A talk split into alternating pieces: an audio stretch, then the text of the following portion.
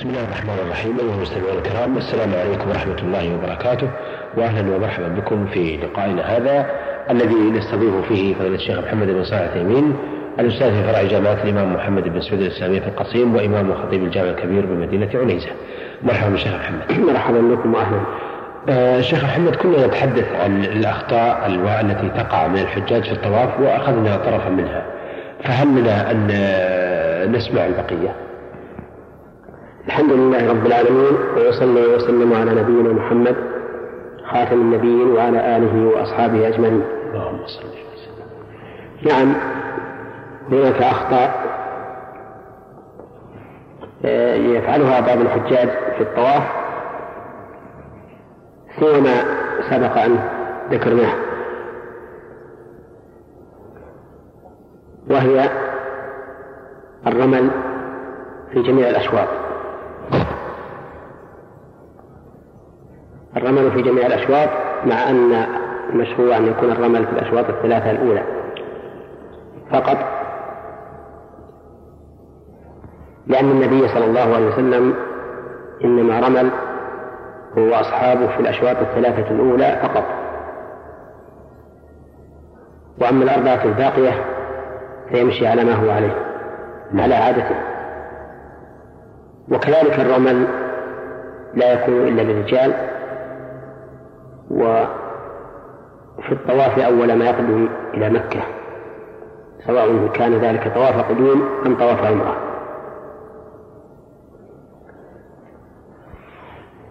ومن الأخطاء أيضا أن بعض الناس يخصص كل شوط بدعاء معين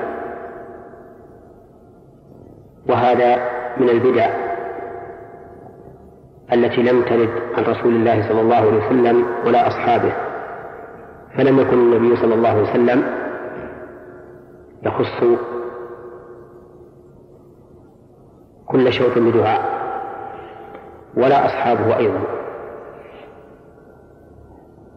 وغايتنا في ذلك أنه صلى الله عليه وسلم كان يقول بين الركن اليماني والحجر الأسود ربنا آتنا في الدنيا حسنة وفي الآخرة حسنة وقنا عذاب النار. وقال عليه الصلاة والسلام إنما جعل الطواف بالبيت وبالصفا والمروة ورمي الجمار لإقامة ذكر الله. وتزداد هذه البدعة خطأ إذا حمل الطائف كتيبا كتب فيه لكل شوط دعاء وهو يقرأ هذا الكتيب ولا يدري ماذا يقول. إما لكونه جاهلا باللغة العربية ولا يدري ما المعنى وإما لكونه عربيا ينطق باللغة العربية ولكنه لا يدري ما يقول. حتى إننا نسمع حتى إننا نسمع بعضهم يدعو بأدعية هي في الواقع محرفة. تحريفا بينا. من ذلك أننا أننا سمعنا من يقول اللهم أغنني بجلالك عن حرامك والصواب بحلالك عن حرامك. نعم. ومن ذلك أننا نشاهد بعض الناس يقرأ هذا الكتيب فإذا انتهى دعاء الشوط وقف ولم يدعو في بقية شوطه وإذا كان المطاف خفيفا وانتهى الشوط قبل انتهاء الدعاء قطع الدعاء. ولو أن نعم ودواء ذلك. دواء ذلك أن يبين للحجاج بأن الإنسان في الطواف يدعو بما شاء وبما أحب ويذكر الله تعالى بما شاء. فإذا بين للناس هذا زال الإشكال. نعم. ومن الأخطاء أيضا وهو خطأ عظيم جدا أن بعض الناس يدخل في الطواف من باب الحجر أي المحجر الذي على شمال الكعبة يدخل من باب الحجر ويطلق ويخرج من الباب الثاني في أيام الزحام. يرى أن هذا أقرب وأسهل وهذا خطر عظيم. لأن الذي يفعل ذلك لا يعتبر طائفا بالبيت. والله تعالى يقول وليطوفوا بالبيت العتيق والنبي صلى الله عليه وسلم طاف بالبيت من وراء الحجر.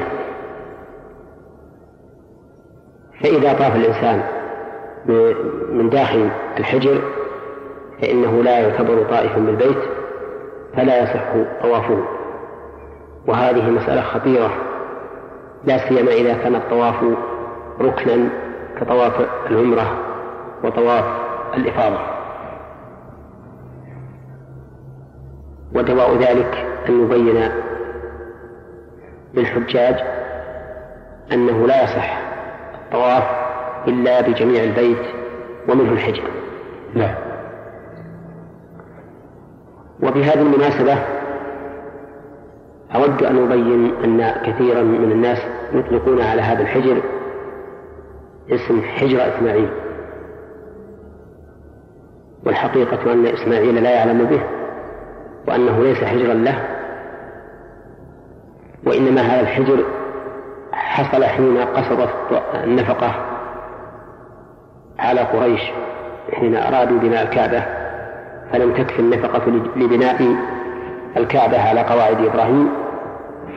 فحطموا منها هذا الجانب وحجروه بهذا الجدار. وسمي حطيما وحجرا. وإلا فليس لإسماعيل فيه أي علم أو أي عمل؟ هنا. نعم ومن الأخطاء أيضا أن بعض الناس لا يلتزم بجعل بجعل الكعبة عن يساره فتجده يطوف معه نساؤه ويكون قد وضع يده مع يد زميله لحماية النساء فتجده يطوف والكعبة خلف ظهره وزميله الآخر يطوف والكعبة بين يديه وهذا خطأ خطأ عظيم أيضا لأن أهل العلم يقولون من شرط صحة الطواف أن يجعل الكعبة عن يساره. فإذا جعلها خلف ظهره أو جعلها أمامه أو جعلها عن يمينه وعكس الطواف فكل هذا طواف لا يصح. والواجب على الإنسان أن يعتني بهذا الأمر وأن يحرص على أن تكون الكعبة عن يساره في جميع طوافه. ومن الناس من يتكيف في طوافه حال الزحام فيجعل الكعبة خلف ظهره أو أمامه لبضع خطوات من أجل الزحام. وهذا خطأ. فالواجب على المرء أن يحتاط أن يحتاط لدينه وأن يعرف حدود الله تعالى في العبادة قبل أن يتلبس بها حتى يعبد الله تعالى على بصيرة. وإنك لتعجب أن الرجل إذا أراد أن يسافر إلى بلد يجهل طريقها فإنه لا يسافر إليها حتى يسأل ويبحث عن هذا الطريق وعن الطريق السهل ليصل إليها براحة وطمأنينة وبدون ضياع أو ضلال. أما في أمور الدين فإن كثيرا من الناس مع الأسف يتلبس بالعبادة وهو لا يدري حدود الله تعالى فيها. وهذا من القصور بل من التقصير. نسأل الله لنا ولإخوان المسلمين الهداية وأن يجعلنا ممن يعلمون حدود ما أنزل الله على رسوله.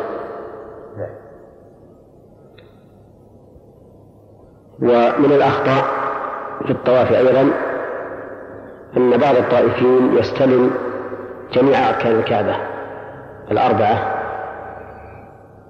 الحجر الأسود والركن اليماني والركن الشامي والركن العراقي. يزعمون أنهم بذلك يعظمون بيت الله عز وجل.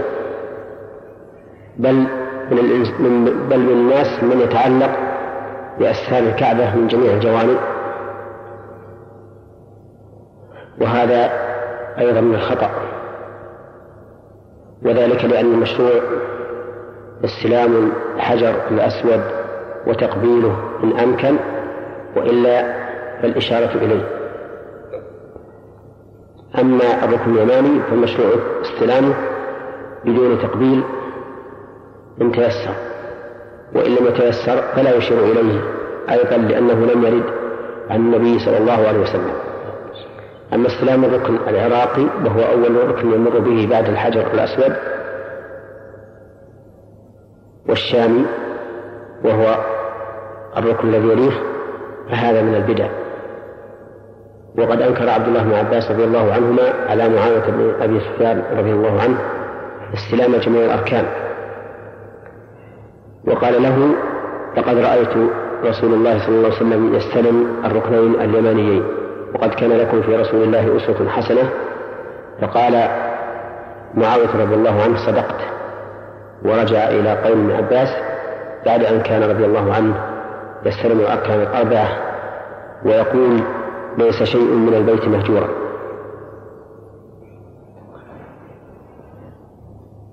ومن الأخطاء في الطواف رفع الصوت بالدعاء.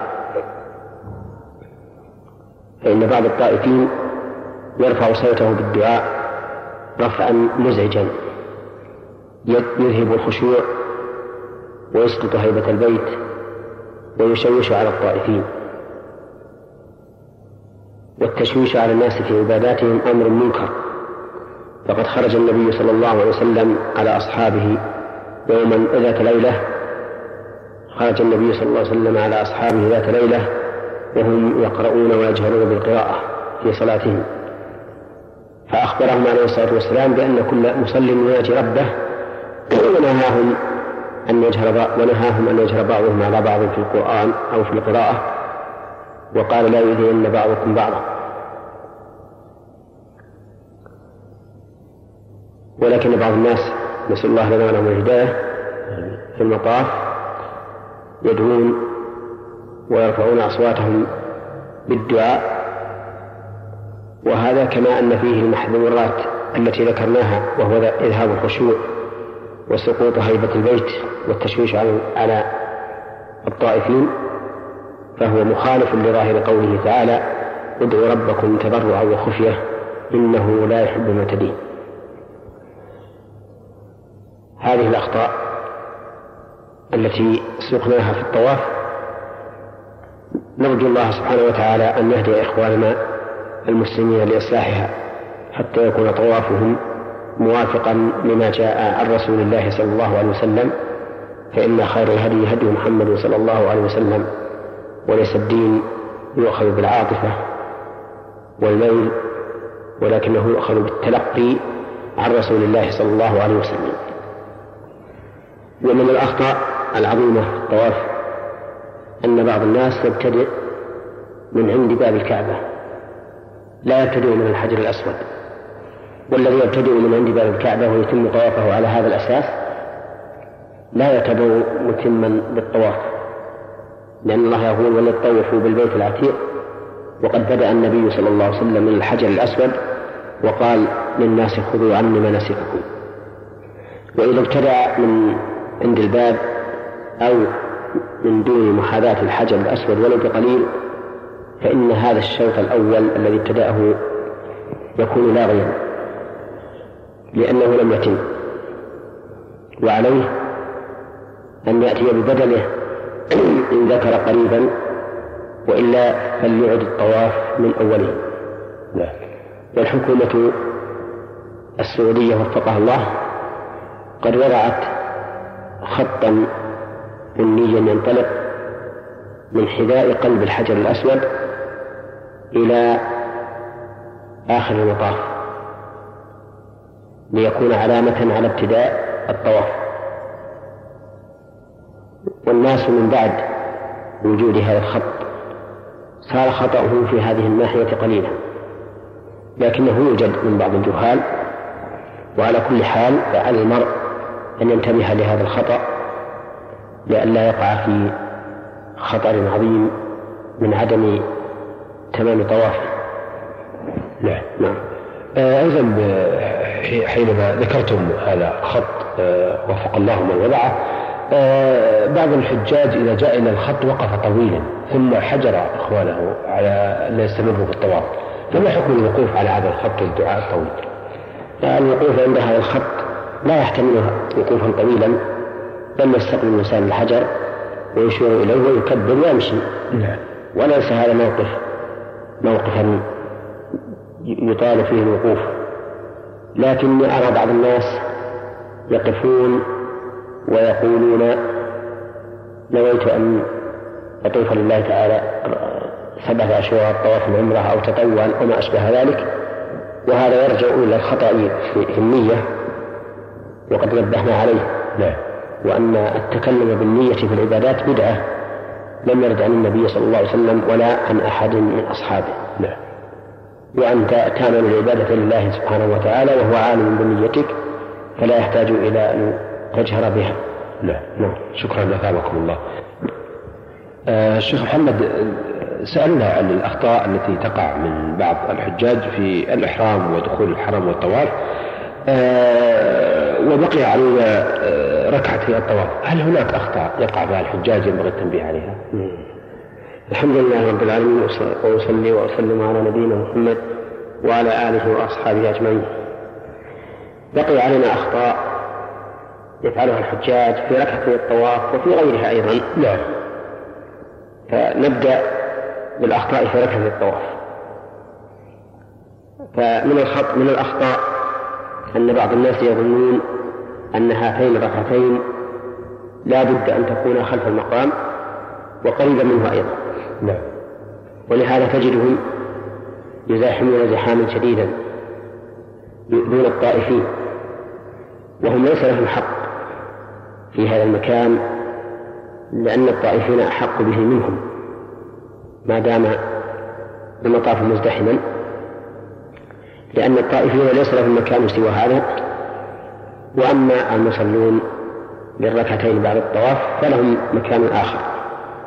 المهم أننا نجد بعض الناس نسأل الله لنا ولهم الهداية يتحلقون في يتحلقون خلف المقام ويشغلون مكانا كبيرا واسعا من أجل رجل واحد أو امرأة واحدة تصلي خلف المقام ويحصل في ذلك من قطع الطواف للطائفين وازدحامهم لأنهم يأتون من مكان واسع ثم يضيق بهم المكان هنا من أجل هذه الحلقة التي تحلق بها هؤلاء فيحصل بذلك ضنك وضيق. وربما يحصل مضاربة ومشاتمة. وهذا كله إيذاء لعباد الله عز وجل وتحجر لمكان غيرهم فيه أولى. وهذا الفعل لا يشك عاقل عرف مصادر الشريعة ومواردها أنه محرم وأنه لا يجوز لما فيه من إيذاء المسلمين وتعريض طواف الطائفين للفساد أحيانا لأن الطائفين أحيانا باشتباكهم مع هؤلاء يجعلون البيت إما خلفهم وإما أمامهم مما يخل بشرط من شروط الطواف. فالخطأ هنا أن بعض الناس يعتقد أنه لا بد أن تكون ركعتان خلف المقام وقريبا منه. والأمر ليس كما ظن هؤلاء. فالركعتان تجزئان في كل مكان من, من, من المسجد. ويمكن للإنسان أن يجعل المقام بينه وبين البيت أي بينه وبين الكعبة ولو كان بعيدا منه ويحصل بذلك على السنة من غير إيذاء للطائفين ولا لغيرهم. ومن الأخطاء في هاتين الركعتين أن بعض الناس يطولهما يطيل القراءة فيهما ويطيل الركوع والسجود والقيام والقعود وهذا مخالف للسنة. فإن النبي صلى الله عليه وسلم كان يخفف هاتين الركعتين ويقرأ في الأولى قل يا أيها الكافرون وفي الثانية قل هو الله أحد. وينصرف من حين أن يسلم تشريعا للأمة ولئلا يحجز المكان عمن هو أحق به منه. فإن هذا المكان إنما يكون للذين يصلون ركعتين خلفه بعد الطواف أو للطائفين إن ازدحم المطاف. ولهذا يخطئ بعض الناس الذين يطيلون الركعتين خلف المقام لمخالفتهم السنة وللتضييق على إخوانهم من الطائفين إذا كان الطواف مزدحما والاحتجاز المكان الذي غيرهم أولى به ممن أتموا طوافهم ويريدون أن يصلوا ركعتين خلف المقام. ومن الأخطاء أيضا في هاتين الركعتين أن بعض الناس إذا أتمهما جعل يدعو يرفع يديه ويدعو دعاء طويلا. والدعاء بعد الركعتين هنا ليس بمشروع لأن رسول الله صلى الله عليه وسلم لم يفعله ولا أرشد أمته إليه. وخير الهدي هدي محمد صلى الله عليه وسلم.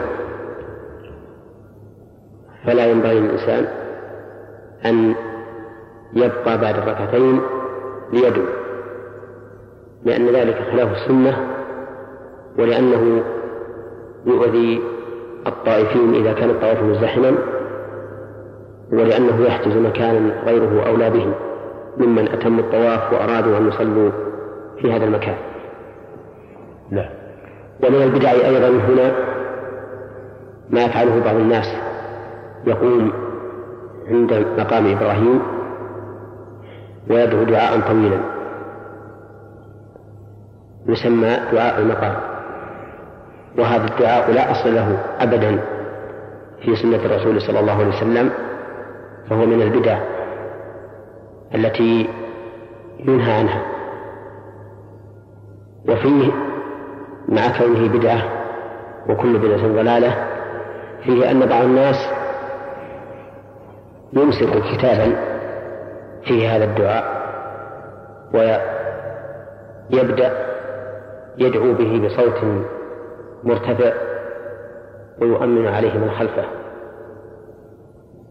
وهذا بدعة إلى بدعة وفيه أيضا تشويش على المصلين حول المقام والتشويش على المصلين سبق أن رسول الله صلى الله عليه وسلم نهى عنه. نعم. وكل هذه الأخطاء التي ذكرناها في الركعتين وبعدهما تصويبها أن الإنسان يتمشى في ذلك على هدي رسول الله صلى الله عليه وسلم. فإن خير الهدي هدي محمد صلى الله عليه وسلم. فإذا تمشينا عليه زالت عنا هذه الأخطاء كلها. نعم. نعم آه ذكرتم من الأخطاء في ركعتي الطواف أنه يدعو بعد الركعتين. وهناك أيضا من يدعو طويلا ثم يمسح وجهه. فهل هذا خاص بركعتي الطواف أو يعم في جميع السنن التي يصليها الإنسان؟ نعم. أولا أن في سؤالك هذا مسألتان المسألة الأولى مسح الوجه باليدين بعد الدعاء. والمسألة الثانية الدعاء بعد النافلة. نعم. أما الأول وهو مسح الوجه باليدين بعد الدعاء فإنه وردت فيه أحاديث ضعيفة اختلف فيها أهل العلم.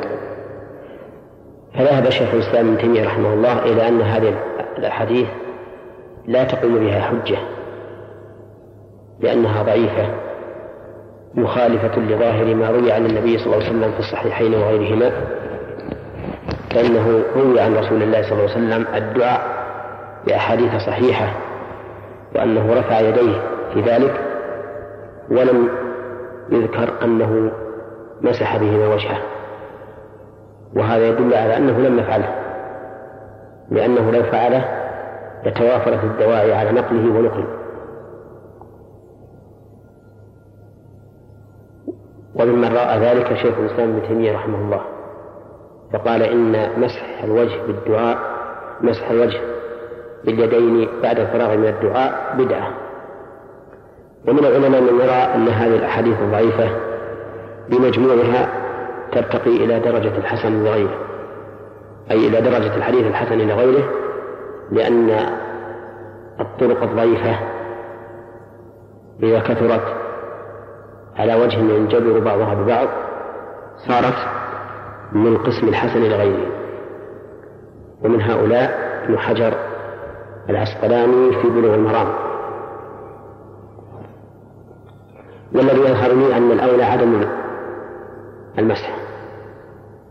أي عدم مسح الوجه باليدين بعد الفراغ من الدعاء. لأنه وإن قلنا أن هذا الحديث بمجموع طرقه يرتقي إلى درجة الحسن لغيره فإنه يبقى متنه شاذا لأنه مخالف في الظاهر للأحاديث الصحيحة التي وردت بكثرة أن النبي صلى الله عليه وسلم كان يرفع يديه في الدعاء ولم يرد أنه مسح بهما وجهه. وعلى كل حال فلا أتجاسر على القول بأن ذلك بدعة ولكني أرى أن الأفضل أن لا يمسح. ومن مسح فلا ينكر عليه. نعم. هذا بالنسبة للفقرة الأولى من سؤالك. أما بالنسبة للثانية وهي الدعاء بعد النافلة فإن الدعاء بعد النافلة إن اتخذه الإنسان سنة راتبة بحيث يعتقد أنه يشرع كل ما سلم من النافلة أن يدعو فهذا أخشى أن يكون بدعة. لأن ذلك لم يرد عن النبي عليه الصلاة والسلام. فما أكثر ما صلى رسول الله صلى الله عليه وسلم النفل ولم يرد عنه أنه صلى الله عليه وسلم كان يدعو بعده. ولو كان هذا من المشروع لسنه النبي صلى الله عليه وسلم لأمته إما بقوله أو بفعله أو بإقراره. ثم إنه ينبغي أن يعلم أن الإنسان ما دام في صلاته فإنه يناجي ربه. فكيف يكون أو فكيف يليق بالإنسان أن يدع الدعاء في الحال التي يناجي فيها ربه ثم يأخذ بالتضرع بعد انصرافه من صلاته وانقطاع مناجاته لله عز وجل في صلاته. فكان الأولى والأجدر بالإنسان أن يجعل الدعاء قبل السلام. ما دام في الحال التي يناجي فيها ربه. وهذا المعنى أشار إليه الشيخ الإسلام ابن تيمية وهو معنى حسن جيد. فإذا أردت أيها الأخ المسلم أن تدعو الله عز وجل فاجعل دعاءك قبل السلام. لأن هذا هو الذي أرشد إليه النبي صلى الله عليه وسلم في قوله في حديث عبد الله بن مسعود حين ذكر التشهد قال ثم يتخيل من الدعاء ما شاء. ولأنه أليق بحال الإنسان لما أسلفنا من كونه في حال صلاته يناجي ربه. نعم. نعم. أثابكم الله. آه شيخ محمد سألنا عن آه بعض الأخطاء التي تقع من بعض الحجاج في الحج فوصلنا إلى الأخطاء التي تقع آه في ركعتي الطواف آه، وما يكون فيها أيضا من دعاء وإطالة وما إلى ذلك. آه الآن نريد أن نعرف الأخطاء التي يرتكبها بعض الحجاج أو يقعون فيها آه عند الخروج إلى المسعى وفي المسعى وفي الدعاء فيه. الحمد لله رب العالمين وأصلي وأسلم على نبينا محمد وعلى آله وأصحابه أجمعين. الأخطاء التي يرتكبها الحجاج أو بعض الحجاج على الأصح في هذه الأمور أما بالنسبة للخروج إلى المسعى فلا يحضرني الآن شيء من ذلك. وأما بالنسبة للمسعى فإنه يحضرني الأخطاء التالية. الأول النطق بالنية فإن بعض الحجاج إذا أقبل على الصفا قال إني نويت أن أسعى سبعة أشواط لله تعالى ويعين النسك الذي يسعى فيه. يقول ذلك أحيانا إذا أقبل على الصفا وأحيانا إذا صعد إلى الصفا.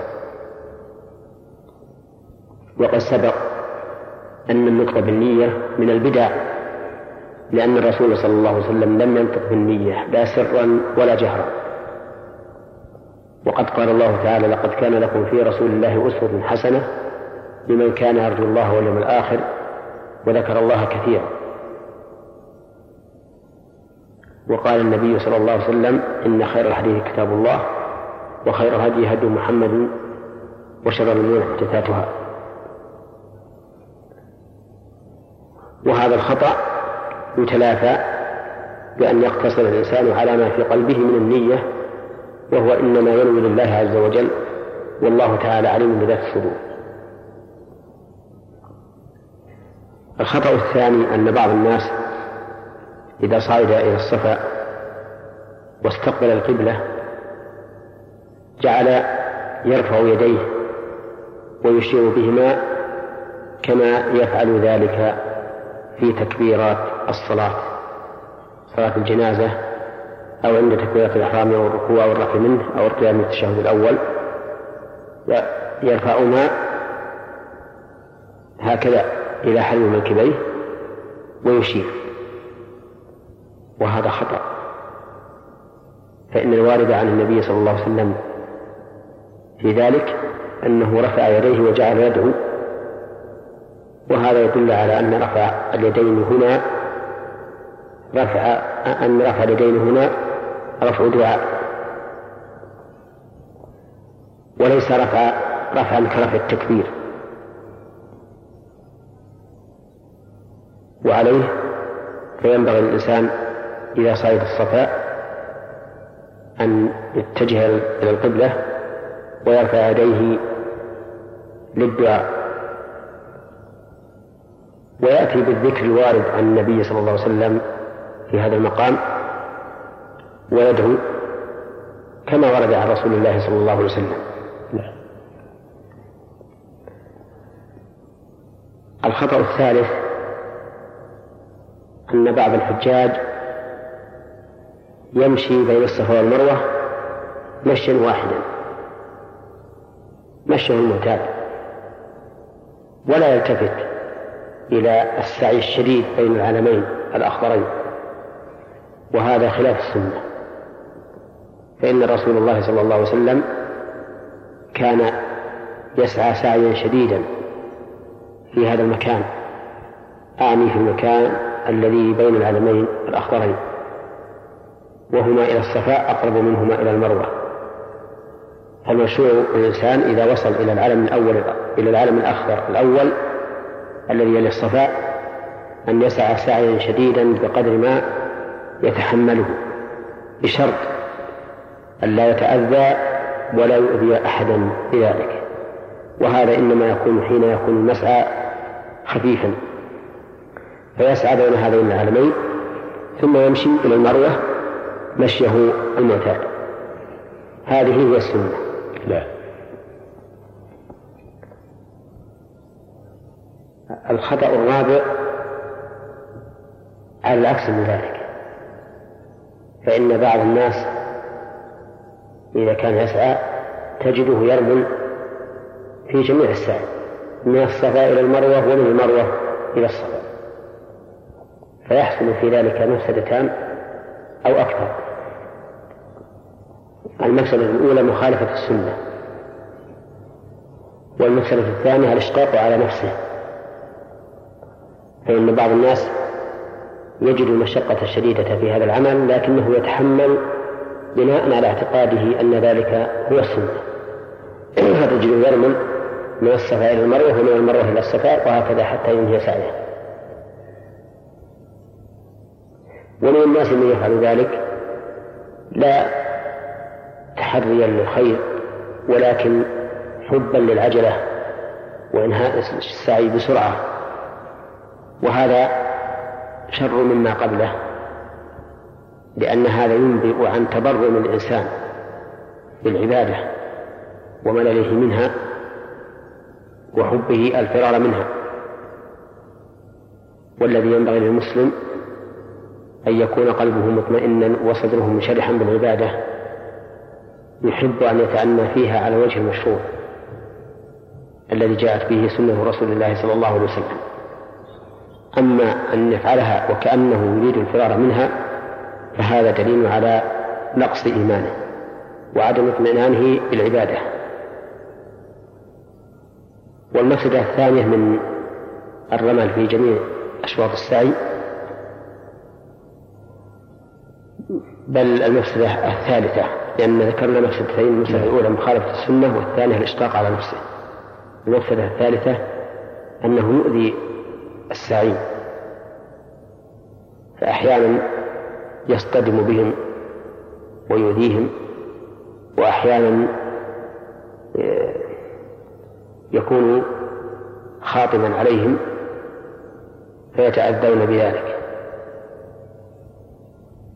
فنصيحتي لإخوان المسلمين في هذا في هذا المقام أن يتأسوا برسول الله صلى الله عليه وسلم فإن هديه خير الهدي وأن يمشوا في جميع الأشواط إلا فيما بين العالمين فإنهم يسعون سعيا شديدا كما ورد عن النبي صلى الله عليه وسلم. ما لم يتأذوا بذلك أو يؤذوا غيرهم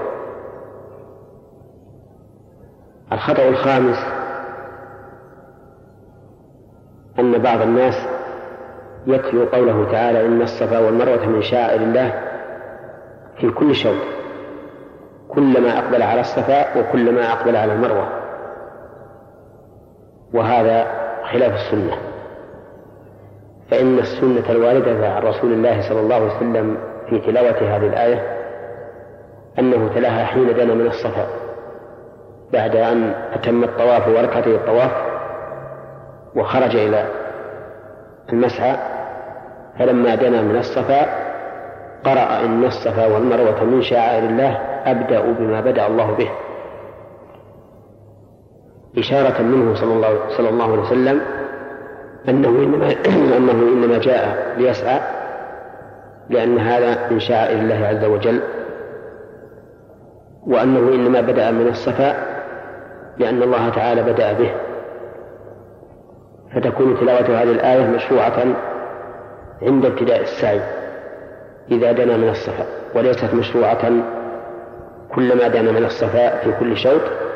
ولا كلما دنا من المروة.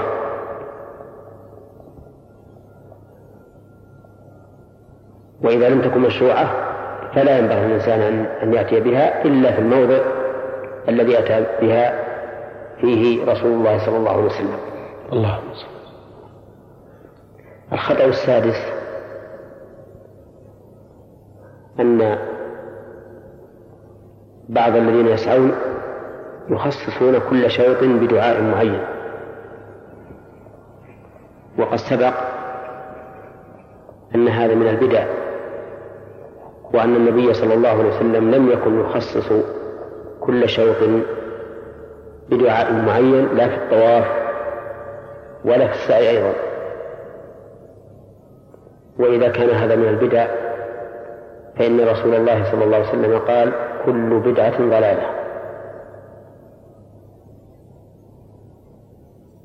وعليه فاللائق بالمؤمن أن يدع هذه الأدعية وأن يشتغل بالدعاء الذي يرغبه ويريده يدعو بما شاء من خير الدنيا والآخرة ويذكر الله ويقرأ القرآن وما أشبه ذلك من الأقوال المقربة إلى الله سبحانه وتعالى.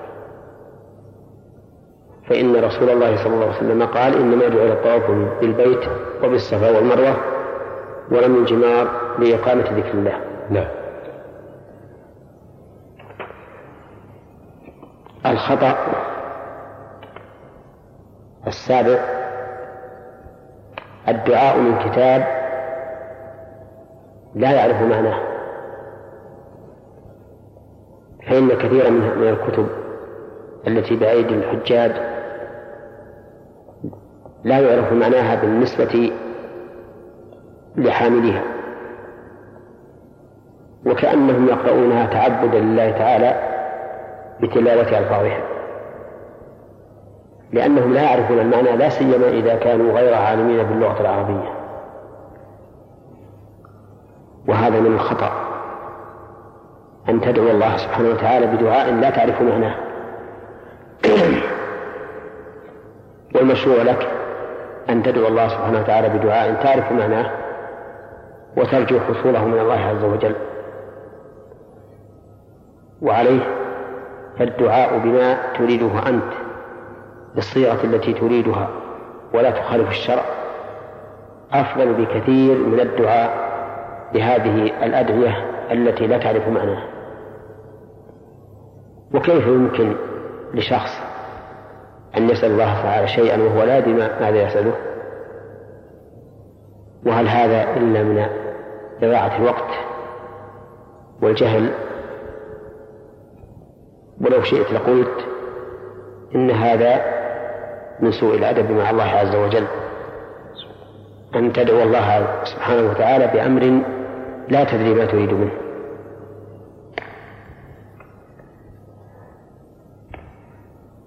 الخطأ الثامن البداءة بالمروة. فإن بعض الناس يبدأ بالمروة جهلا منه. يظن أن الأمر سواء فيما إذا بدأ من الصفا أو بدأ من المروة أو يسوقه التيار.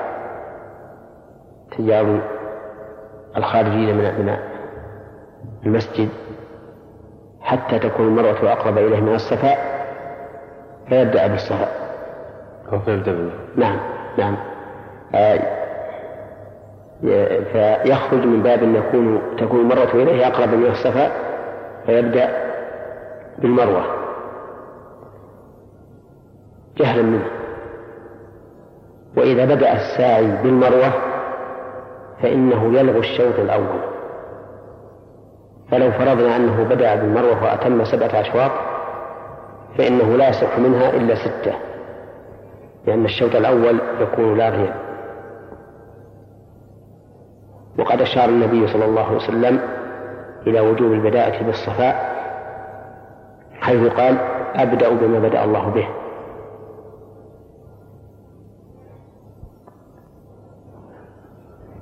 الخطأ إذا شيخ محمد نظرا إلى أن الحلقة انتهى وقتها لو توقفنا عند هذه الثمانية على أن نكمل البقية إن شاء الله في اللقاء القادم مع التعليق على بعض هذه المسائل إذا كان هناك أسئلة حولها. طيب. أثابكم الله. لا لا. بهذا آه الشيخ محمد آه في لقائنا السابق آه سألناكم عن الأخطاء التي تقع في السعي وفي المسعى آه، وقلتم أن هناك مجموعة من الأخطاء ذكرتم منها آه، من هذه الأخطاء النطق بالنية ورفع اليدين على الصفا والمروة كما ترفع على الصلاة يعني يشار بها وترك السعي الشديد بين العالمين والرمل أيضا في جميع السعي من الصفا إلى المروة ومن المروة إلى الصفا. وتخصيص كل شوط بدعاء والدعاء من كتاب آه، لا يعرف الداعي معناه ثم البداءة بالمروة. ويكون الساعي قد انتهى عليه الشوط الأول ولم يأتي إلا بستة. هل هناك أخطاء غير هذه الأخطاء في المسعى أو في السعي؟ نعم.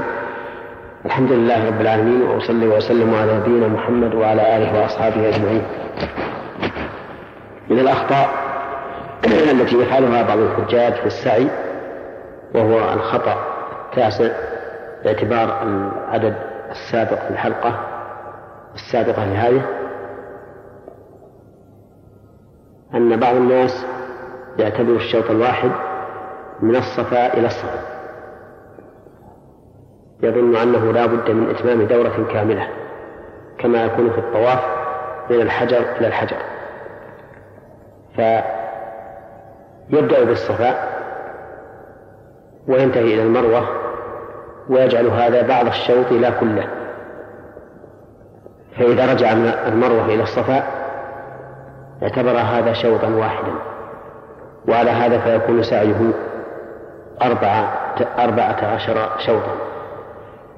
وهذا أيضا خطأ عظيم وضلال بين فإن رسول الله صلى الله عليه وسلم سعى بين الصفا والمروة سبعة أشواط لكنه ابتدأ بالصفا واختتم بالمروة وجعل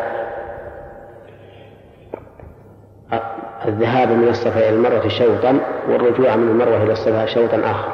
نعم. وهذا الذي يقع من بعض الحجاج إنما يكون جهلا منهم بالسنة وتفريطا منه في عدم التعلم.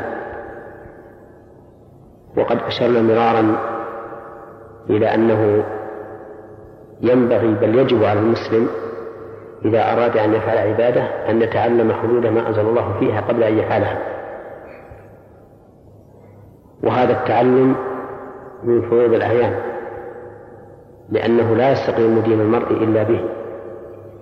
أعني تعلم حدود ما أنزل الله في عبادة يريد الإنسان أن يفعلها هو من فرض الأعيان فيجب عليه أن يتعلم حدود ما أنزل الله في هذه العبادة ليعبد الله تعالى على بصيرة. الخطأ العاشر السعي في غير نسك يعني أن بعض الناس يتعبد لله تعالى بالسعي بين الصفا والمروة في غير نسك أي في غير حج ولا عمرة. يظن أن التطوع بالسعي مشروع كالتطوع بالطواف. وهذا أيضا خطأ. والذي والذي يدلنا على هذا أنك تجد بعض الناس في زمن العمرة أي في غير زمن الحج يسعى بين الصفا والمروة بدون أن يكون عليه ثياب الإحرام مما يدل على أنه محل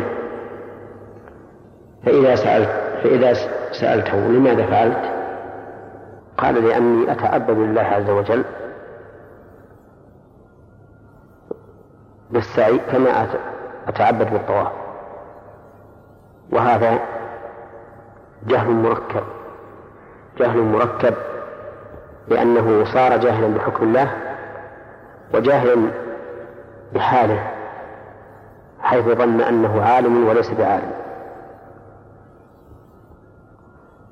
أما إذا كان السعي في زمن الحج بعد الوقوف بعرفة فيمكن أن يسعى الإنسان وعليه ثيابه ثيابه المعتادة لأنه يتحلل برمي جمرة العقبة يوم العيد وبالحلق أو التقصير ثم يلبس ثيابه ويأتي إلى مكة ليطوف ويسعى بثيابه المعتادة.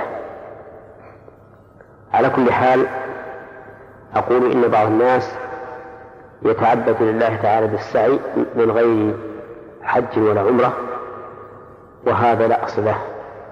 بل هو بدعة ولا يقع غالبا إلا من شخص جاهل. نعم. لكنه يعتبر من الأخطاء في السعي الخطأ الحادي عشر التهاون بالسعي على العربة بدون عذر.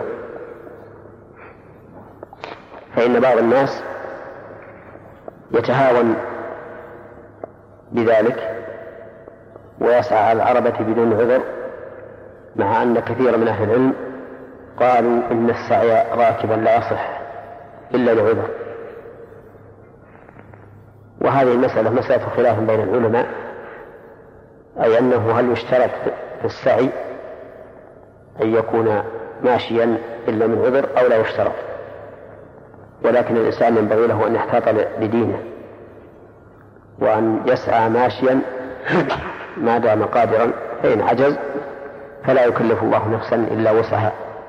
قد قال النبي صلى الله عليه وسلم لأم سلمة حين قالت إني أريد أن أطوف وأجدني شاكية. قال طوفي من وراء الناس وأنت راكبة. فأذن لها بالركوب في الطواف لأنها مريضة. وهكذا نقول في السعي إن الإنسان إذا كان لا يستطيع أو يشق عليه السعي مشقة تتعبه. فلا حرج عليه أن يطوف على أن يسعى على العرب على العربة. نعم. نعم. هذا ما يحضرني من الأخطاء في السعي. آه، فضيلة الشيخ محمد آه، من المعروف أن الصفا آه، ضيق والمروة أضيق أيضا منه. نرى النساء يصعدن إلى الصفا والمروة ويزاحمن الرجال فهل من السنة صعود المرأة على الصفا؟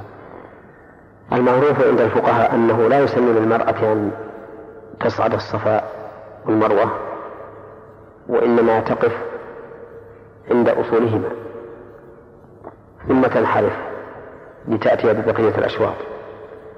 لكن لعل هؤلاء النساء اللاتي يشاهدن صاعدات على الصفا والمروة يكن مع محارمهن ولا و... نعم ولا يتسنى لهن مفارقة المحارم لأنهن يخشون من يخشون من الضياع. نعم.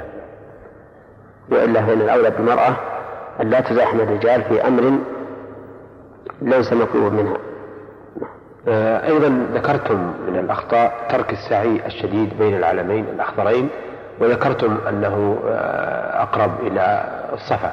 العلمين أقرب إلى الصفا وذكرتم أن السعي يكون في الذهاب من الصفا إلى المروة. فهل يلزم أيضا السعي الشديد في العودة بين العلمين الأخضرين من المروة إلى الصفا؟ نعم السعي الشديد ليس بلازم لكن الأفضل نعم.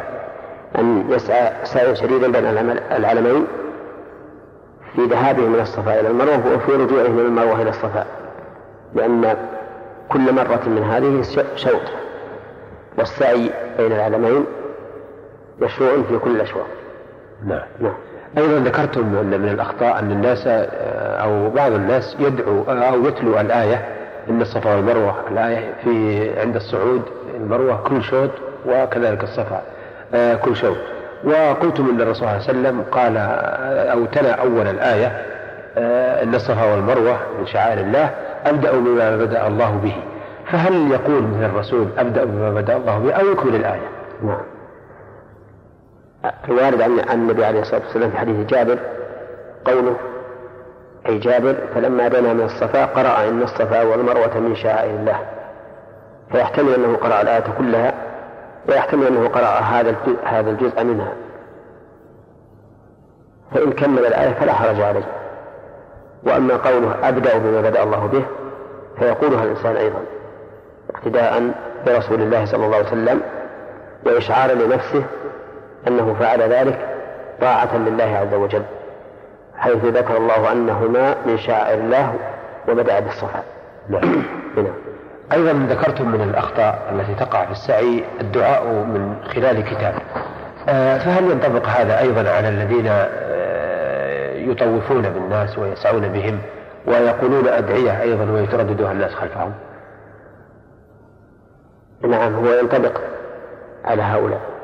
لأن هؤلاء أيضا كانوا قد حفظوا هذه الأدعية من هذا الكتاب ولعلك لو ناقشت بعضهم أي بعض هؤلاء المطوفين لو ناقشته عن معاني ما يقول لم يكن عنده من ذلك خبر.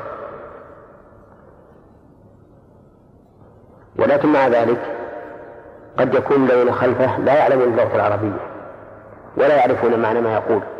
وإنما يرددونه تقليدا لصوته فقط. وهذا من الخلل الذي يكون في المطوفين. ولو أن المطوفين أمسكوا الحجاج الذين يطوفونهم وعلموهم تعليما عند كل طواف وعند كل سعي فيقول لهم مثلا أنتم الآن ستطوفون.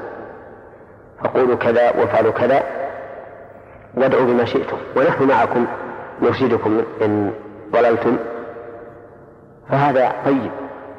وهو أحسن من أن يرفعوا أصواتهم بتلقينهم الدعاء الذي لا يعرفون معناه والذي قد يكون فيه تشويش على الطائفين. نعم. فهم إذا قالوا نحن أمامكم وأنتم افعلوا كذا يعني أشيروا مثلا إلى الحجر أو استلموه إن تيسر لكم أو ما أشبه ذلك وقولوا كذا وكبروا عند محاذاة الحجر الأسود. وقولوا بينه وبين الركن اليماني ربنا آتنا في الدنيا حسنة وفي الآخرة حسنة وقنا عذاب النار. إلى غير ذلك من التوجيهات لكان هذا أنفع للحاج وأخشى. أما أن يؤتى بالحاج وكأنه ضبغ يقلد بالقول والفعل هذا المطوف ولا يدري عن شيء أبدا.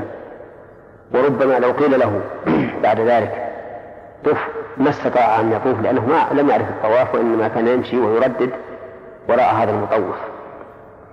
فهذا هو الذي أرى أنه أنفع للمطوفين وأنفع للطائفين أيضا. نعم نعم. أثابكم الله. بالنسبة للتقصير والحلق آه، بعد السعي آه، للعمرة أو آه، الإحلال من أيضا الحج آه، في منى. هل هناك أخطاء؟ فيها؟ نعم في الحلق أو التقصير في العمرة يحصل أخطاء.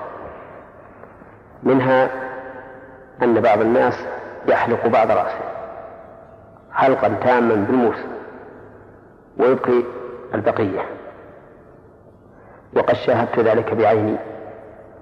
فقد شاهدت رجلا يسعى بين الصفا والمروة وقد حلق نصف رأسه تماما وأبقى شعره أو أبقى شعر بعضه وهو شعر كثيف أيضا بين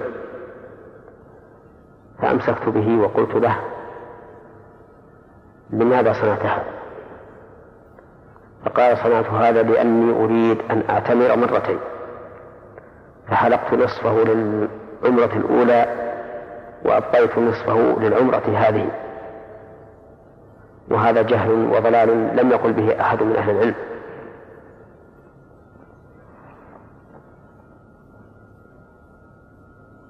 ومن الخطأ أيضا أن بعض الناس إذا أراد أن يتحلل من العمرة قصر شعرات قليلة من رأسه.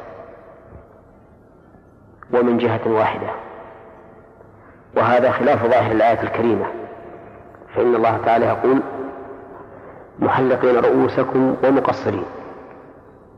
فلا بد أن يكون للتقصير أثر بين على الرأس.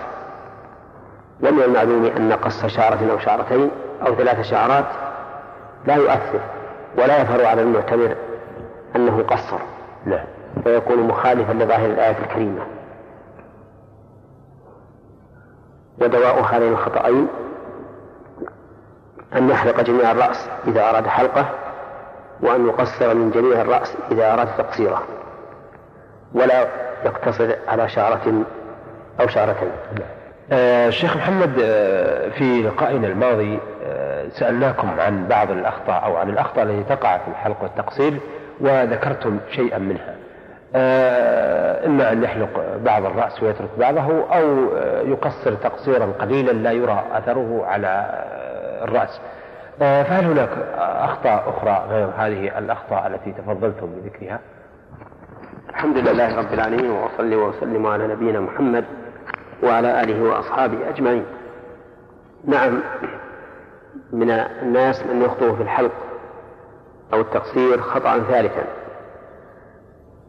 وذلك أنه إذا أتى أنه إذا فرغ من السعي ولم يجد حلاقا يحلق عنده أو يقصر ذهب إلى بيته فتحلل ولبس ثيابه ثم حلق أو قصر بعد ذلك.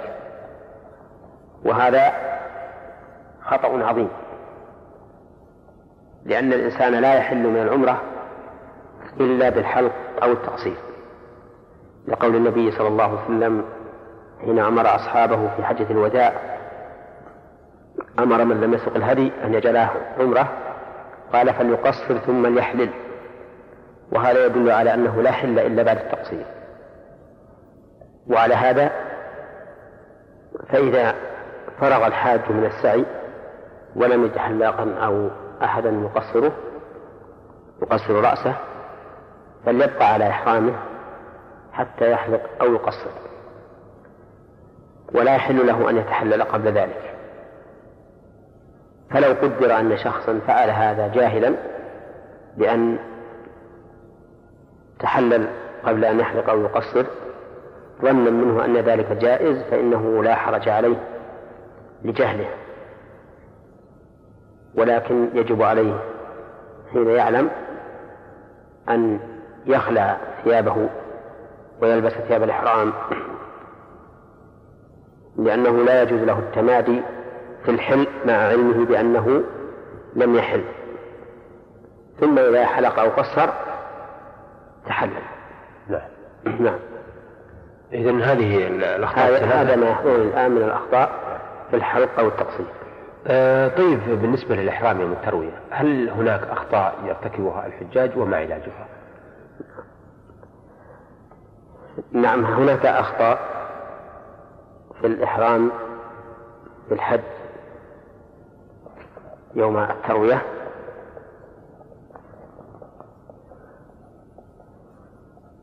ف فمنها ما سبق ذكره من الأخطاء عند الإحرام بالعمرة. وهو أن أن بعض الناس يعتقد وجوب الركعتين للإحرام. وأنه لا بد أن تكون ثياب الإحرام جديدة. وأنه لا بد أن يحرم بالنعلين. وأنه يطبع بالرداء من حين إحرامه إلى أن يحل. ومن الأخطاء في إحرام الحج أن بعض الناس يعتقد أنه يجب أن يحرم من المسجد الحرام. فتجده يتكلف ويذهب إلى المسجد الحرام ليحرم منه. وهذا الظن خطأ. فإن الإحرام من المسجد الحرام لا يجب. بل السنة أن يحرم الإنسان من مكانه الذي هو نازل فيه. أي أن يحرم بالحج من مكانه الذي هو نازل فيه. لأن الصحابة الذين حلوا من إحرام العمرة بأمر النبي صلى الله عليه وسلم ثم أحرموا بالحج يوم التروية لم يأتوا إلى المسجد الحرام ليحرموا منه بل أحرم كل إنسان منهم من موضعه. وهذا في عهد النبي عليه الصلاة والسلام فيكون هذا هو السنة. السنة للمحرم بالحج أن يكون إحرامه من المكان الذي هو نازل فيه سواء كان في مكة أو في منى كما يفعله بعض الناس الآن حيث يتقدمون إلى منى من أجل حماية الأمكنة لهم. نعم. ومن الأخطاء أيضا أن بعض الحجاج يظن أنه لا يصح أن يحرم بثياب الإحرام التي أحرم بها في عمرته إلا أن يغسلها. وهذا ظن خطأ أيضا لأن ثياب الإحرام لا يشترط أن تكون جديدة أو نظيفة. صحيح أنه كلما كانت أنظف فهو أولى وأما أنه لا يصح الإحرام بها لأنه أحرم بها في العمرة فإن هذا ظن ليس بصواب. إنما هذا ما يحضر الآن في الأخطاء التي يرتكبها بعض الحجاج في الإحرام بالحج. نعم. نعم. أيضا بعد أن عرفنا بعض الأخطاء التي تكون في الإحرام يوم التروية نود أيضا أن نعرف الأخطاء التي تكون في منى وفي المبيت فيه.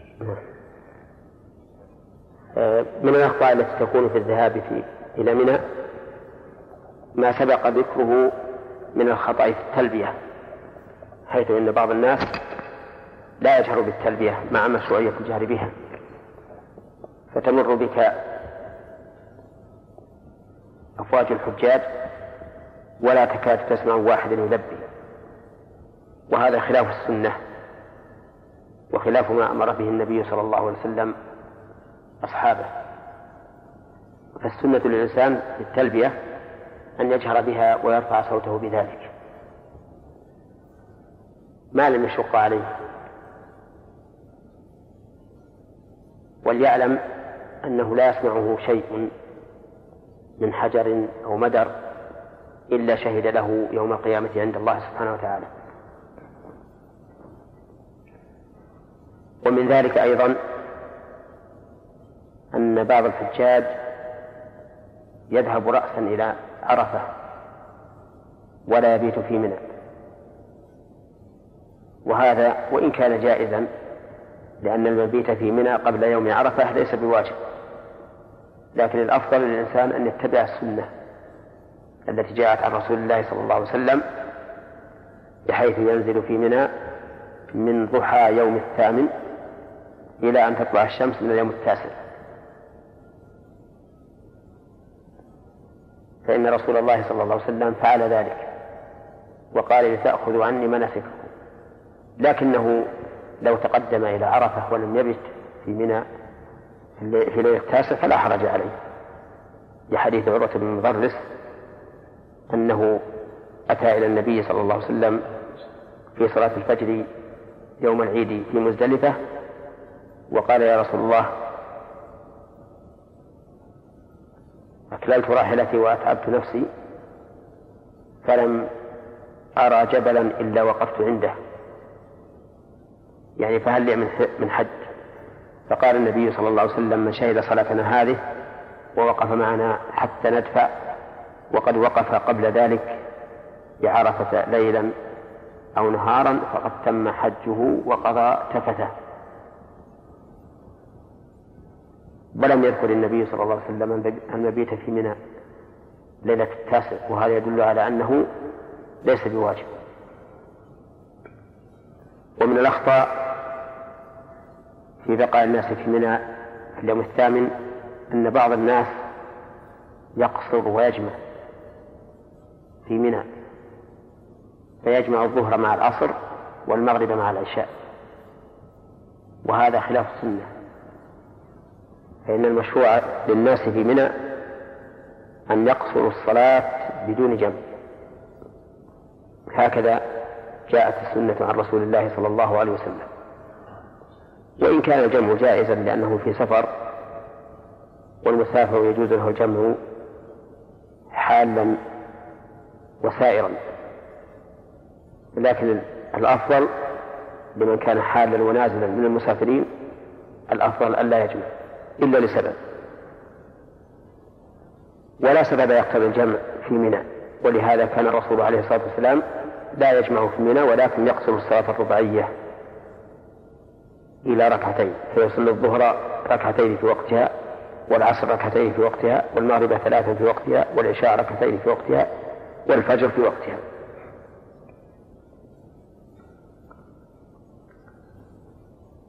هذا ما يحصل الآن في ما يكون من الأخطاء في في, في الذهاب إلى منى والمكث فيها. في اليوم الثامن. نعم.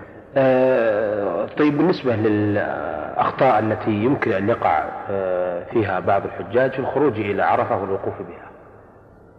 نعم.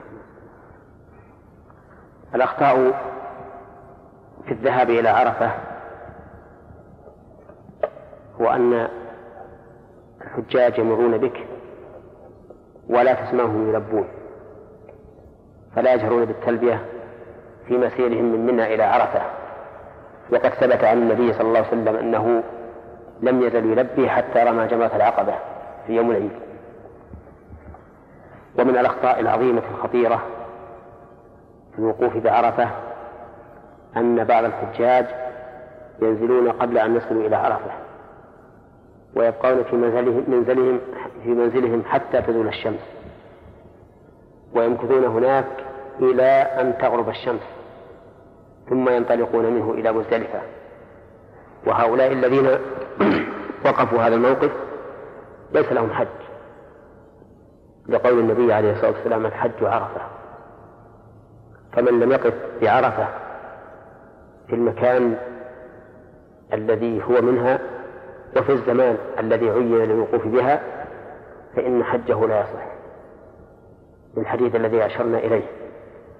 وهذا أمر خطير. والحكومة وفقها الله. الحكومة السعودية وفقها الله عز وجل. قد جعلت علامات واضحة لحدود عرفة. لا تخفى إلا على رجل مفرط متهاون. فالواجب على كل حاج أن يتفقد الحدود حتى يعلم أنه وقف في عرفة لا خارجها ومن الأخطاء في الوقوف بعرفة أن بعض الناس إذا اشتغلوا بالدعاء في آخر النهار تجدهم يتجهون إلى الجبل. الذي وقف عنده رسول الله صلى الله عليه وسلم. مع أن القبلة تكون خلف ظهورهم أو عن أيمانهم أو عن شمائلهم. وهذا أيضا جهل وخطأ فإن المشروع في الدعاء يوم عرفة أن يكون الإنسان مستقبل القبلة سواء كان الجبل أمامه أو خلفه أو عن يمينه أو عن شماله. وإنما استقبل النبي صلى الله عليه وسلم الجبل لأن موقفه كان خلف الجبل. لا.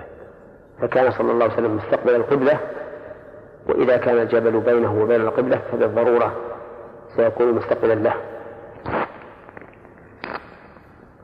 ومن الأخطاء التي يرتكبها الحجاج في يوم عرفة أن بعضهم يظن أنه لا بد أن يذهب الإنسان إلى موقف الرسول صلى الله عليه وسلم الذي عند الجبل ليقف فيه.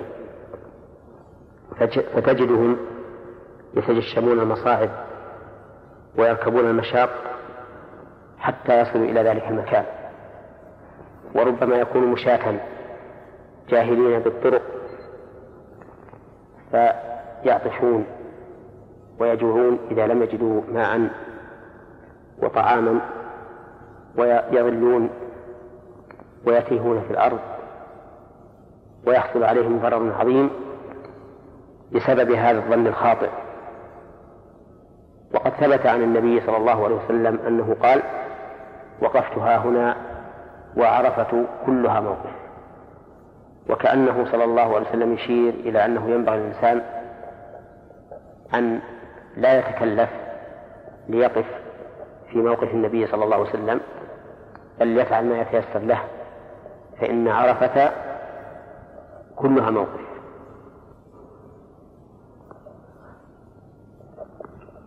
ومن الأخطاء التي يظن بعض الناس حال الوقوف عرفة فيها ظنا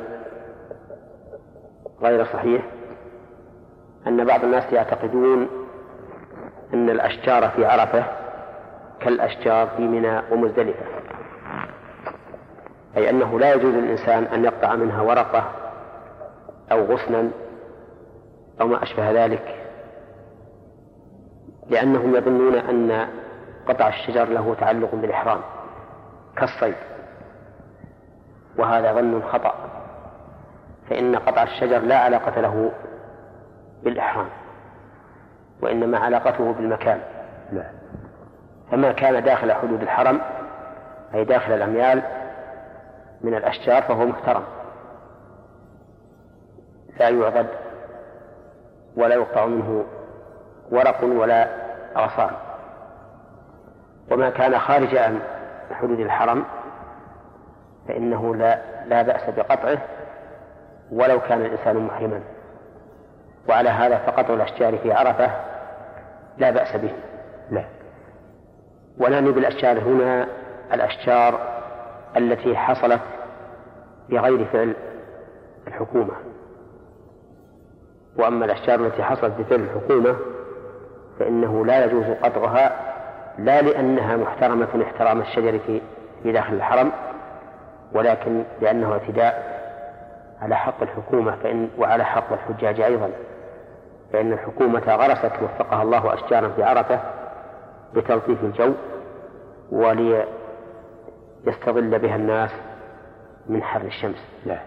فالاعتداء عليها اعتداء على حق الحكومة وعلى حق المسلمين عموما لا. آه شكرا جزاكم الله هل هناك أخطاء أيضا نعود لها في اللقاء نعم. القادم نعم شكرا جزاكم الله آه شيخ محمد في لقائنا الماضي سألنا عدة أسئلة حول الأخطاء في الحلق والتقصير والأخطاء في الإحرام وفي يوم التروية ثم خلصنا إلى الأخطاء في المبيت بمنى في اليوم الثامن وانتقلنا بعده إلى الأخطاء في الذهاب إلى عرفة والوقوف بها. وذكرت من الأخطاء آه، فيما يحضرني في الوقوف آه، بعرفة الوقوف خارج عرفة والانتقال من ذلك الموقف إلى المزدلفة دون الدخول في عرفة. والتوجه في الدعاء إلى الجبل أو واستدبار القبلة والحرص أيضا الشديد على الذهاب إلى موقف الرسول صلى الله عليه وسلم مع تجشم المتاعب وما إلى ذلك. وأيضا أن الناس يعتقدون حرمة النبات في عرفة كما يعتقدون حرمته داخل الحرم. آه، فهل هناك أيضا أشياء غير هذه الأشياء التي يقع فيها الحجاج؟ الحمد لله رب العالمين وأصلي وأسلم على نبينا محمد وعلى آله وأصحابه أجمعين. نعم هناك أخطاء. في الوقوف بعرفة غير ما ذكرناه منها أن بعض الحجاج يعتقدون أن للجبل الذي وقف عنده النبي صلى الله عليه وسلم قدسية خاصة ولهذا يذهبون إليه ويصعدونه ويتبركون بأحجاره وترابه ويعلقون على أشجاره قصاصات الخرق وغير ذلك. مما هو معروف وهذا من البدع فإنه لا يشرع صعود الجبل ولا الصلاة فيه ولا أن تعلق قصاصات الخرق على أشجاره لأن ذلك كله لم يرد عن النبي صلى الله عليه وسلم بل فيه شيء من رائحة الوثنية. فإن النبي صلى الله عليه وسلم مر على شجرة للمشركين ينوطون بها أسلحتهم. فقالوا يا رسول الله اجعل لنا ذات أنواط كما لهم ذات أنواط. فقال النبي صلى الله عليه وسلم الله أكبر إنها السنن لتركبن سنن من, من كان قبلكم. قلتم والذي نفسي بيده كما قالت بنو إسرائيل لموسى اجعل لنا إلها كما لهم آلهة. وهذا الجبل ليس له قدسية خاصة بل هو كغيره من الروابي التي في عرفة والسهول التي فيها. ولكن الرسول عليه الصلاة والسلام وقف هناك فكان المشروع أن يقف الإنسان في موقف الرسول عليه الصلاة والسلام إن تيسر له وإلا فليس بواجب. ولا ينبغي أن يتكلف الإنسان الذهاب إليه لما سبق. ومن الأخطاء في الوقوف بعرفة أيضا أن بعض الناس يظن أنه لا بد أن يصلي الإنسان الظهر والعصر مع الإمام في المسجد. ولهذا تجدهم يذهبون إلى ذلك المكان من أماكن بعيدة ليكونوا مع الإمام في المسجد. فيحصل عليهم من المشقة والأذى والتيه ما يجعل الحج في حقهم حرجا وضيقا. ويضيق بعضهم على بعض ويؤذي بعضهم بعضا. والرسول عليه الصلاة والسلام قال الوقوف وقفتها هنا وعرفة كلها موقف. وكذلك أيضا قال جعلت الأرض مسجدا وطهورا. نعم. فإذا صلى الإنسان في خيمته صلاة يطمئن فيها بدون أذى عليه ولا منه وبدون مشقة تلحق الحج بالأمور المحرجة فإن ذلك خير له وأولى.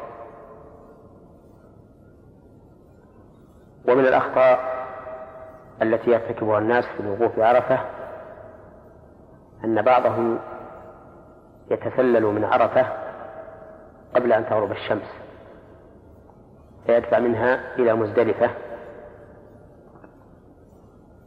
وهذا خطأ عظيم وفيه مشابهة للمشركين الذين كانوا يدفعون من عرفة قبل غروب الشمس ومخالفة لرسول الله صلى الله عليه وسلم الذي لم يدفع من عرفة إلا بعد أن غابت الشمس وذهبت الصفرة قليلا. كما جاء في حديث جابر رضي الله عنه. وعلى هذا فإنه يجب على المرء أن يبقى في عرفة داخل حدودها حتى تغرب الشمس. لأن هذا الوقوف مؤقت بغروب الشمس. فكما أنه لا يجوز للصائم أن يفطر قبل أن تغرب الشمس فلا يجوز للواقف بعرفة أن ينصرف منها قبل أن تغرب الشمس. ومن الأخطاء التي يفعل يرتكبها بعض الحجاج في في وقوف عرفة إضاعة الوقت في غير فائدة. فتجد الناس من أول النهار إلى آخر جزء منه وهم في أحاديث أحاديث قد تكون بريئة سالمة من الغيبة والقدح في أعراض الناس وقد تكون غير بريئة لكونهم يخوضون في أعراض الناس ويأكلون لحومهم. فإن كان الثاني فقد وقعوا في محذورين أحدهما أكل لحوم الناس وغيبتهم وهذا خلل حتى في الإحرام لأن الله تعالى يقول فمن فرض فيهن حج فلا رفث ولا فسوق ولا جدال في الحج. والثاني إضاعة الوقت. أما إذا كان الحديث بريئا لا يشتمل على محرم ففيه إضاعة الوقت. لكن لا حرج على الإنسان أن يشغل وقته بالأحاديث البريئة فيما قبل الزوال. وأما بعد الزوال وصلاة الظهر والعصر فإن الأولى أن يشتغل بالدعاء والذكر وقراءة القرآن وكذلك الأحاديث النافعة لإخوانه إذا مل من القراءة. والذكر فيتحدث إليهم أحاديث نافعة في بحث في العلوم الشرعية أو نحو ذلك مما يدخل السرور عليهم ويفتح لهم باب الأمل والرجاء لرحمة الله سبحانه وتعالى. ولكن لينتهز الفرصة في آخر ساعات النهار. فيشتغل بالدعاء ويتجه إلى الله عز وجل. متضرعا إليه مخبتا منيبا طامعا في فضله راجا لرحمته ويلح في الدعاء ويكثر من الدعاء الوارد في القرآن وفي السنة الصحيحة عن رسول الله صلى الله عليه وسلم فإن هذا خير الأدعية.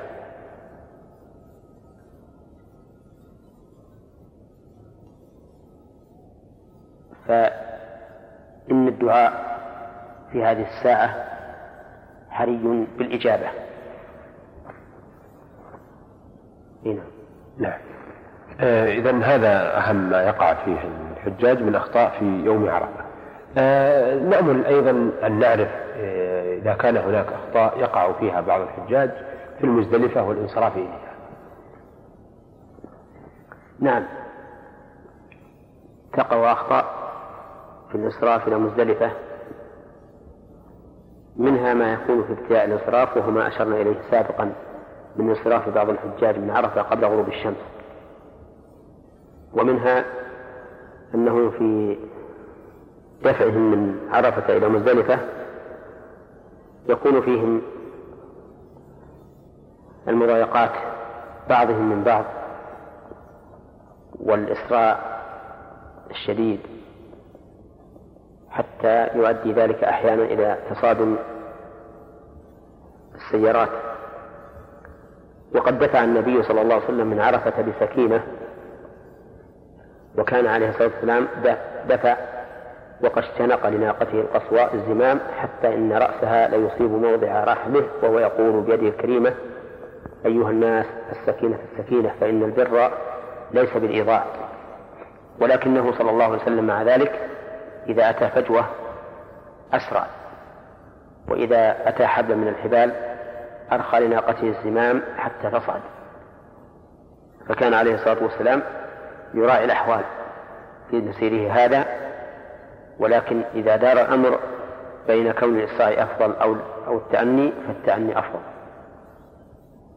ومن الأخطاء في مزدلفة والدفع إليها أن بعض الناس ينزلون قبل أن يصلوا إلى مزدلفة ولا سيما المشاة منهم يعيهم المشي ويتعبهم فينزلون قبل أن يصلوا إلى مزدلفة ويبقون هنالك حتى يوصلوا الفجر ثم ينصرفوا منه إلى منى. ومن فعل هذا فإنه قد فاته المبيت بمزدلفة. وهذا أمر خطير جدا. لأن المبيت بمزدلفة ركن من أركان الحج عند بعض أهل العلم وواجب من واجباته عند جمهور أهل العلم. وسنة في قول بعضهم ولكن الصواب أنه واجب من واجبات الحج وأنه يجب على الإنسان أن يبيت بمزدلفة وألا ينصرف إلا في المواضع أو إلا في الوقت الذي أجاز الشارع له فيه الانصراف كما سيأتي إن شاء الله تعالى. إن شاء الله. المهم أن بعض الناس ينزل قبل أن نصل إلى مزدلفة. ومن الأخطاء أيضا أن بعض الناس يصلي المغرب والعشاء في الطريق على العادة قبل أن يصل إلى مزدلفة وهذا خلاف السنة. فإن النبي صلى الله عليه وسلم لما نزل في أثناء الطريق وبلى وتوضأ قال له أسامة بن زيد وكان رديفة الصلاة يا رسول الله؟ قال الصلاة أمامك. وبقي عليه الصلاة والسلام ولم يصلي إلا حين وصل إلى مزدلفة وكان قد وصل وصلها بعد دخول وقت العشاء. فصلى فيها المغرب والعشاء جمع تأخير آه شكرا. بهذا نأتي أيها السادة على نهاية لقائنا هذا الذي استضفنا فيه فضيلة الشيخ محمد بن صالح العثيمين آه حتى نلتقي بحضراتكم نستودعكم الله والسلام عليكم ورحمة الله وبركاته.